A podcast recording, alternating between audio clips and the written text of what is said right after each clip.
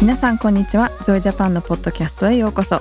このポッドキャストシリーズは世界と日本で起きている人身取引に取り組むゾイジャパンが配信しています。今回もゾイジャパンのディレクターであるひろみさんと一緒に配信していきます。よろしくお願いします。よろしくお願いします。こんにちはひろみです。今日は、えー、性的搾取についてさらにちょっと掘り下げた話ができそうですよね。そうですね。今日は、えー、実はスペシャルゲストをお招きしているんですね。新宿歌舞伎町を拠点に若年女性たちの支援や人身取引性的搾取被害者へのアウトリーチを行っておられる NPO 法人レスキューハブの代表理事坂本新氏に今回来ていただいています坂本さんどうぞよろしくお願いします。よろしくお願いいたします。改めまして、えー、皆さんこんにちは。レスキューハブの坂本です。よろしくお願いいたします。はい、えー、本当にありがとうございます。今回はですね坂本さんに人身取引の形態の一つである性的搾取についてですねこういったものが日本でどのように行われているのかその実態についてお伺いしたいと思います。まずですね、えー、坂本さんがこのような支援の活動を始められる、えー、きっかけそして NPO 法人レスキューハブというのは2020年に坂本さんが立ち上げられたということですけれどもどのような目的で設立されたのかこの2点お伺いしてもいいでしょうか？はいありがとうございます。まずこの問題にですね取り組むことになったそのきっかけなんですけれどももともと前職でですね中南米ロシア中国といった国に、まあ、10年近く駐在していた経験があるんですけれども、まあ、その中でですねどの国にどの地域に行ってもですね、えー、女性もしくは子どものその性的な搾取というものが非常に身近にありまして、うん、まあ、そういったところにですねあのちょっと関わっていく必要を感じたということがそのきっかけになっています。うんでその後ですねあの企業の方、まあ、20年ほど働いたんですけれどもそこを退職しましてでその後はですね日本国内の人身取引被害者を支援している団体で働いていたんですが、まあ、その活動の中でですね実はその我々その当時の団体というのは、えー、電話や SNS を通してですね、うん、被害者からのそのヘルプを受けてそこから支援を始める団体だったんですけれども、うん、まあ、実際にその活動の中であの夜回りいわゆるアウトリーチというですね繁華街におけるその声かけをやっていく中で実はその自ら声を上げられない被害者も多くいるのではないかと、うん、こちらがそのリーチすることで初めてですねあのそういった支援につながることができる女性がいるのではないかと気づかされたことがですねこのレスキューハブを立ち上げたというところの、まあ、えー、直接的な、まあ、そのきっかけ理由になっております。なるほど、まあ、そういった困った状況の保持者たちですね。そういった方々をレスキューする助けるということですけれどもこのレスキューハブの後半部分このハブっていうのはどういう意味が込められているんでしょうか？そうですね。あのハブはあのハブ空港のハブとかとですね同じような意味になるんですけれども、うん、まあ、あの我々はですねいわゆる草の根レベルでその当事者とまずはつながりましてで当事者の方々が置かれているその状況をですねもうあの話を聞いたりとかしながらですねでその方々にはどのようなリソースが必要なのかその問題を解決するためにはどこにつなぐのが最善かということをこちらが考えて、うん、そのいわゆるあの犯罪被害者であれば警察あの病気になっていれば医療機関、うん、あの司法介入が必要であれば弁護士といったですね、まあ、そういったリソースに最短距離でつなぐためのですね役割を果たしたいと思いましてですね、えー、そのようなあのハブという言葉を使わせていただいて、まあ、支援の拠点となるという意味合いで、えー、レスキューハブという名前を作らせていただきました。えー、まあ自らね問題が起きている場所に赴いて積極的に被害者と支援者をつなぐ役目を果たされているということでまあ、被害者にとってはとっても心強いですよね。そうですね、まあ、こういった性的搾取の被害に遭っている女性たちを助ける働きということですけれども、まあ、そもそも性的搾取ってすごく難しい言葉というか普段あんまり聞かない言葉なんですけれども、えー、どういったことを指しているのでしょうか？そうですね。あの一言で性的搾取といっても非常に意味合いは広いんですけれども我々はその国連が定めている人身取引議定書パレルム議定書というものがあるんですけれども、うん、まあ、そちらにあるですね性的搾取という言葉の理解概念を、えー、使わせていただいております。うん、あの本当に分かりやすく言いますとあのまあ、搾取の目的でですねその人を騙したりあの脅したりもしくはその、えー、脆弱な立場につけ込むような形でですね支配下においてその第三者がその利益を、えー、搾取するという構造なんですけれども、まあ、これはあの本当に我々の団体で言えばですね、まあ、自らその本人の意に反してですね生産業に従事させられている方であるとか、うん本人はそういったところで働きたくはないんですけれども、まあ、生きていくためにですね生活していくためにお金を得る手段というものが、まあ、そういうところしかないと、まあ、そういう環境に置かれている方々ですね、まあ、そういった方々の女性を、えー指しています。うん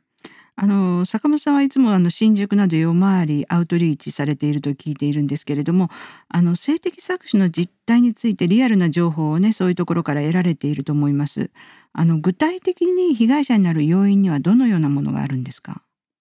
そうですねあの話を聞きますと多くはですね経済的な困窮というものがあったりします。うんまたですねあの最近はその若若年の女性ですね10代の女性なども増えてきまして、まあ、例えばその多い事例としてはその生育歴の過程においてですねえ自己肯定感がどうしても高く持てないような例えば親からの虐待があったりとか、まあ、ネグレクトがあったりとか、まあ、親からの十分な愛情をですね受けることができなかった、えー女性などがですね例えば家出をして、まあ、外に出てきた時にですね、まあ、どうしても一人で生きていくのがあの困難な状況というのは、えー当然のことながらありえます。ねまあ、そうなるとですね同じような環境境遇にあるようなですね方と一緒にこうグループを作ったりとか、まあ、そこで知り合った男性を頼ってですね一緒に暮らし始めたりとか、まあ、そういったものなんかがあったりします。ちょっとあのもう少し具体的にこう具体的にどのような男性とどのように具体的に知り合うのかちょっともうちょっと知りたいですね。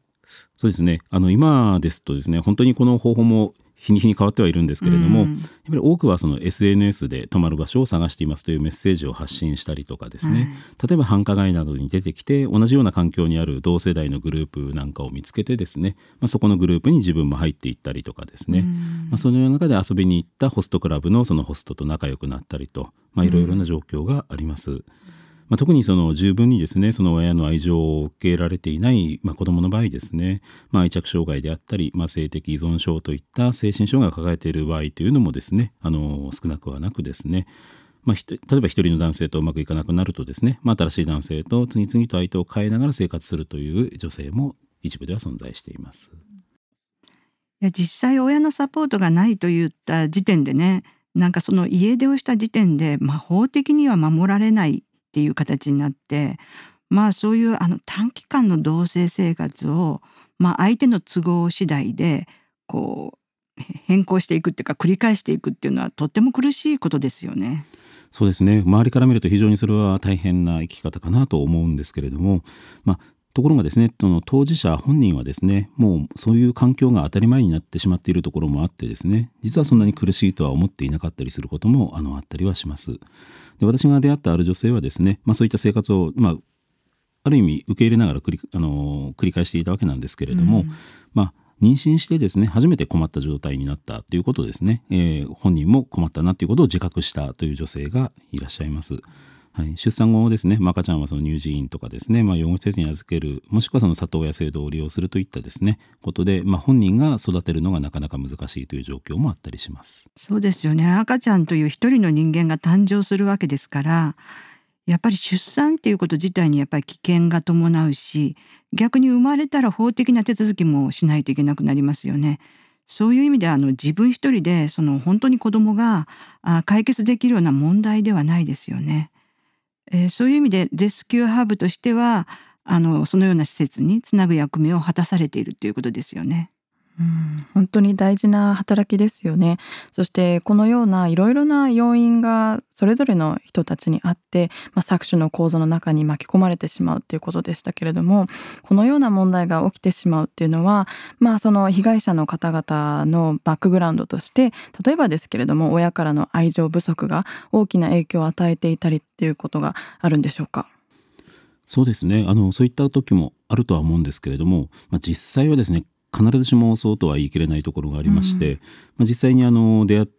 繁華街などで出会うですね10代の女性ある女性の場合などは警察にまあ検挙されて保護された時ですね、まあ、その警察まで身元引受としてですね家族が総出で迎えに来たりとかですね、まあ、そのと本人も家庭には特段の不満はないというような形で家族とも仲いいんですということを言ったこともあります。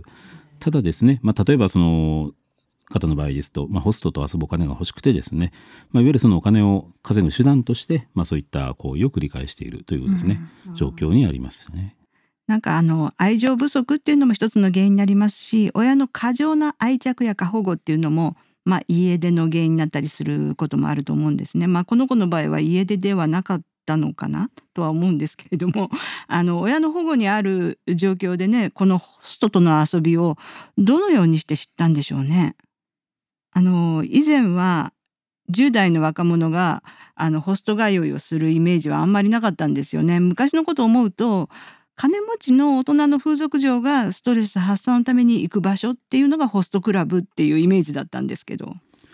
そうですね確かに以前はそのお金を持ってるある程度もうあの成人のですねあのなんか社会的な例えばチームあったり今お話しあったような、まあ、の風俗等に従事している方というのが多かったんですけれども、まあ、実はですねそのこれも私はちょっと関係者から聞いた話ではあるんですけれども2004年頃からですねその東京都による歌舞伎町浄化作戦っていうものがですね始まりまして、まあ、これによってですね多くの性風俗店が摘発されたり、まあ、ホストクラブなんかもそうなんですけれども、まあ、そういったところでですねあの閉店を余儀なくされたりとかですねまたあのお客さんもバッと減ってしまって収入があの落ち込んだりとか、まあ、そういった状況が、えー、起きたんですね。うん。でそこでですねあのいわゆるホストクラブとしては今までその狙っていたターゲット層だけではなくそれよりももっと若い層ですね。の人間でも来れるように、うん、そのいわゆる金額設定なんかを低くですね設定をして10代20代の女性でもあの遊びに来れるようなあの形にしましてでそこに対する営業を強めたということでですね、うん、あの若い女性っていうのがそこに足を運ぶようになったという背景があります。うん。なるほど女性の方がこういったホストクラブに行くっていう時に、まあ、反対、まあ、逆バージョンで男性のお客さんがキャバクラとかガールズバーに行って、えー、すごくハマってしまって大金をそこで請求されて借金を負わせられてもうどうしようもなくなったっていう男性を、えー、坂本さん助ける機会ってこういったこともあったりするんですか？そうですね。あの実際にそういう方がいらっしゃればですね多分何らかの話は聞くとは思うんですけれども、うん、あまり現段階でそういう男性には出会えていないというのが現状なんですね。うん、はい、おそらくなんですけれどもターゲットにされるその女性の年齢がですねいわゆる男性よりも若いことっていうのも関係していると思っていまして、うん、つまりその恋愛のプライオリティがですね高い時期、まあ、10代ですとか20代前半ですね、まあ、恋愛が全てみたいな感じの時にですねそのような場所に行ってその疑似恋愛なわけなんですけれども、うん、でもそれが疑似ではなくて、まあ、その恋愛感情がですね全てに優先してしまうような状況になってしまうということが関係しているのかもしれませんですよね。例えば風俗とかキャバクラなんかに遊びに行く男性っていうのは、まあ、ある意味その割り切れない男性もたまにいるんですけれども まあでもあの多くの場合はですねそれがその遊びというかですねその場のものだけのものというですね割り切りでまあちょっと通っているところもあるのでですね、うん、まあ、あのホストクラブにはまってしまう女性に比べて男性ではあまりそういう話を聞かないというものがあるのかなと思っています。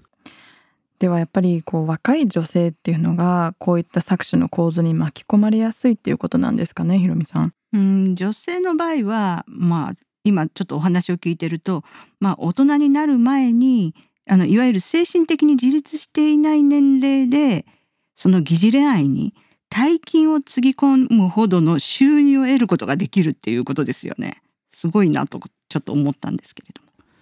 そうですねあの全てがそうだとは言い切れないところもありますけれども、まあえー、性風俗はですねやはりあの若い女性の方がやっぱりニーズが高いっていうのが現状だとは思います。まあ、それだけにですね、あの若いというところで、それだけ短時間でですね、まあ、数万円、もしくはもう本当に10万円というお金をですね、手にしやすいところもあるのかなと思っております。うん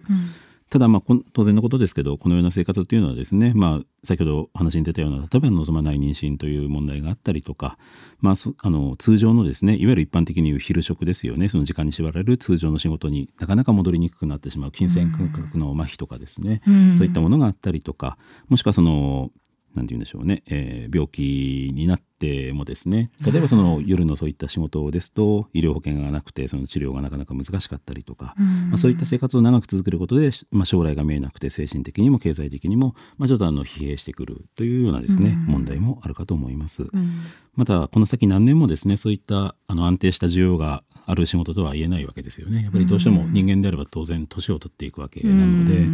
で本来なら自分自身のキャリアを磨くために充てるべきそういった時間をそこでどうしてもすり減らしてしまっているということにもなりかねないのかなと思っていまして、まあ、気がつけばですね仕事にかかる自分のスキルっていうのを高めることができないままにですね時間だけが過ぎてしまって、まあ、気がついたら生活の困窮に拍車がかかってしまうという状況にもつながるのかなと思っています。うん。本当に聞けば聞くほどすごく難しい問題だなっていうことを思うんですけれども、まあ、坂本さんはこういった女性たちに、まあ、自らあの声をかけて、えー、解決方法をね一緒に考えていくっていう本当に素晴らしい活動をされてるんですけれどもここの、まあ、どのような解決方法があるのかとかどのようにこういった状況から脱出することができるのかっていうことをですね。えー、次回 もっと詳しく、えー、お伺いしたいと思っています、うん、えー、今回はですねここまでにさせていただきます、うん、まあ坂本さんの本当にリアルなお話を聞けてよかったですまあこのような現状に対してね当事者の方々とか周りの人にどんな支援ができるのかななんてちょっと今思ったんですけれども、うん、そのこともまあ詳しくお聞きしたいですよね。そうですね。あの本当に私たちもですね実際にその当事者の声を聞くことでいろいろとですねあの見えてくるものがあったり当事者の皆さんが抱えているですね問題ですね。で支援する側のまた問題とかですね。さまざ、まな角度からいろいろ考えさせられることが増えています。またそのあたりも改めてお話をさせていただきたいと思っております。はい楽しみにしております。えーまあ、今日は貴重なお話をお伺いすることができひろみさん、えー、坂本さんどうもありがとうございました。ありがとうございました。ありがとうございました。はい、えー、次回はですね、また引き続き坂本さんをゲストにお迎えし、被害者を助けるにはどういうことが、また何が一番求められているのかといったことを語っていただきたいと思います。えー、リスナーの皆さん、今回のエピソードはここまでですけれども、えー、私たちゾイジャパンについてさらに詳しく知りたいと思った方は、私たちのウェブサイトを確認してください。えー、ゾエジャパンと検索していただきますと、えー、出てきます。そこにアクセスしてください。またこのエピソードについてて、えー、ご意見ご要望がありましたら私たちのメールアドレス info.gozoe.jp まで、えー、送りください。お待ちしております。では皆さんまた次回お会いしましょう。すべての人に手を差し伸べすべての子供を救うため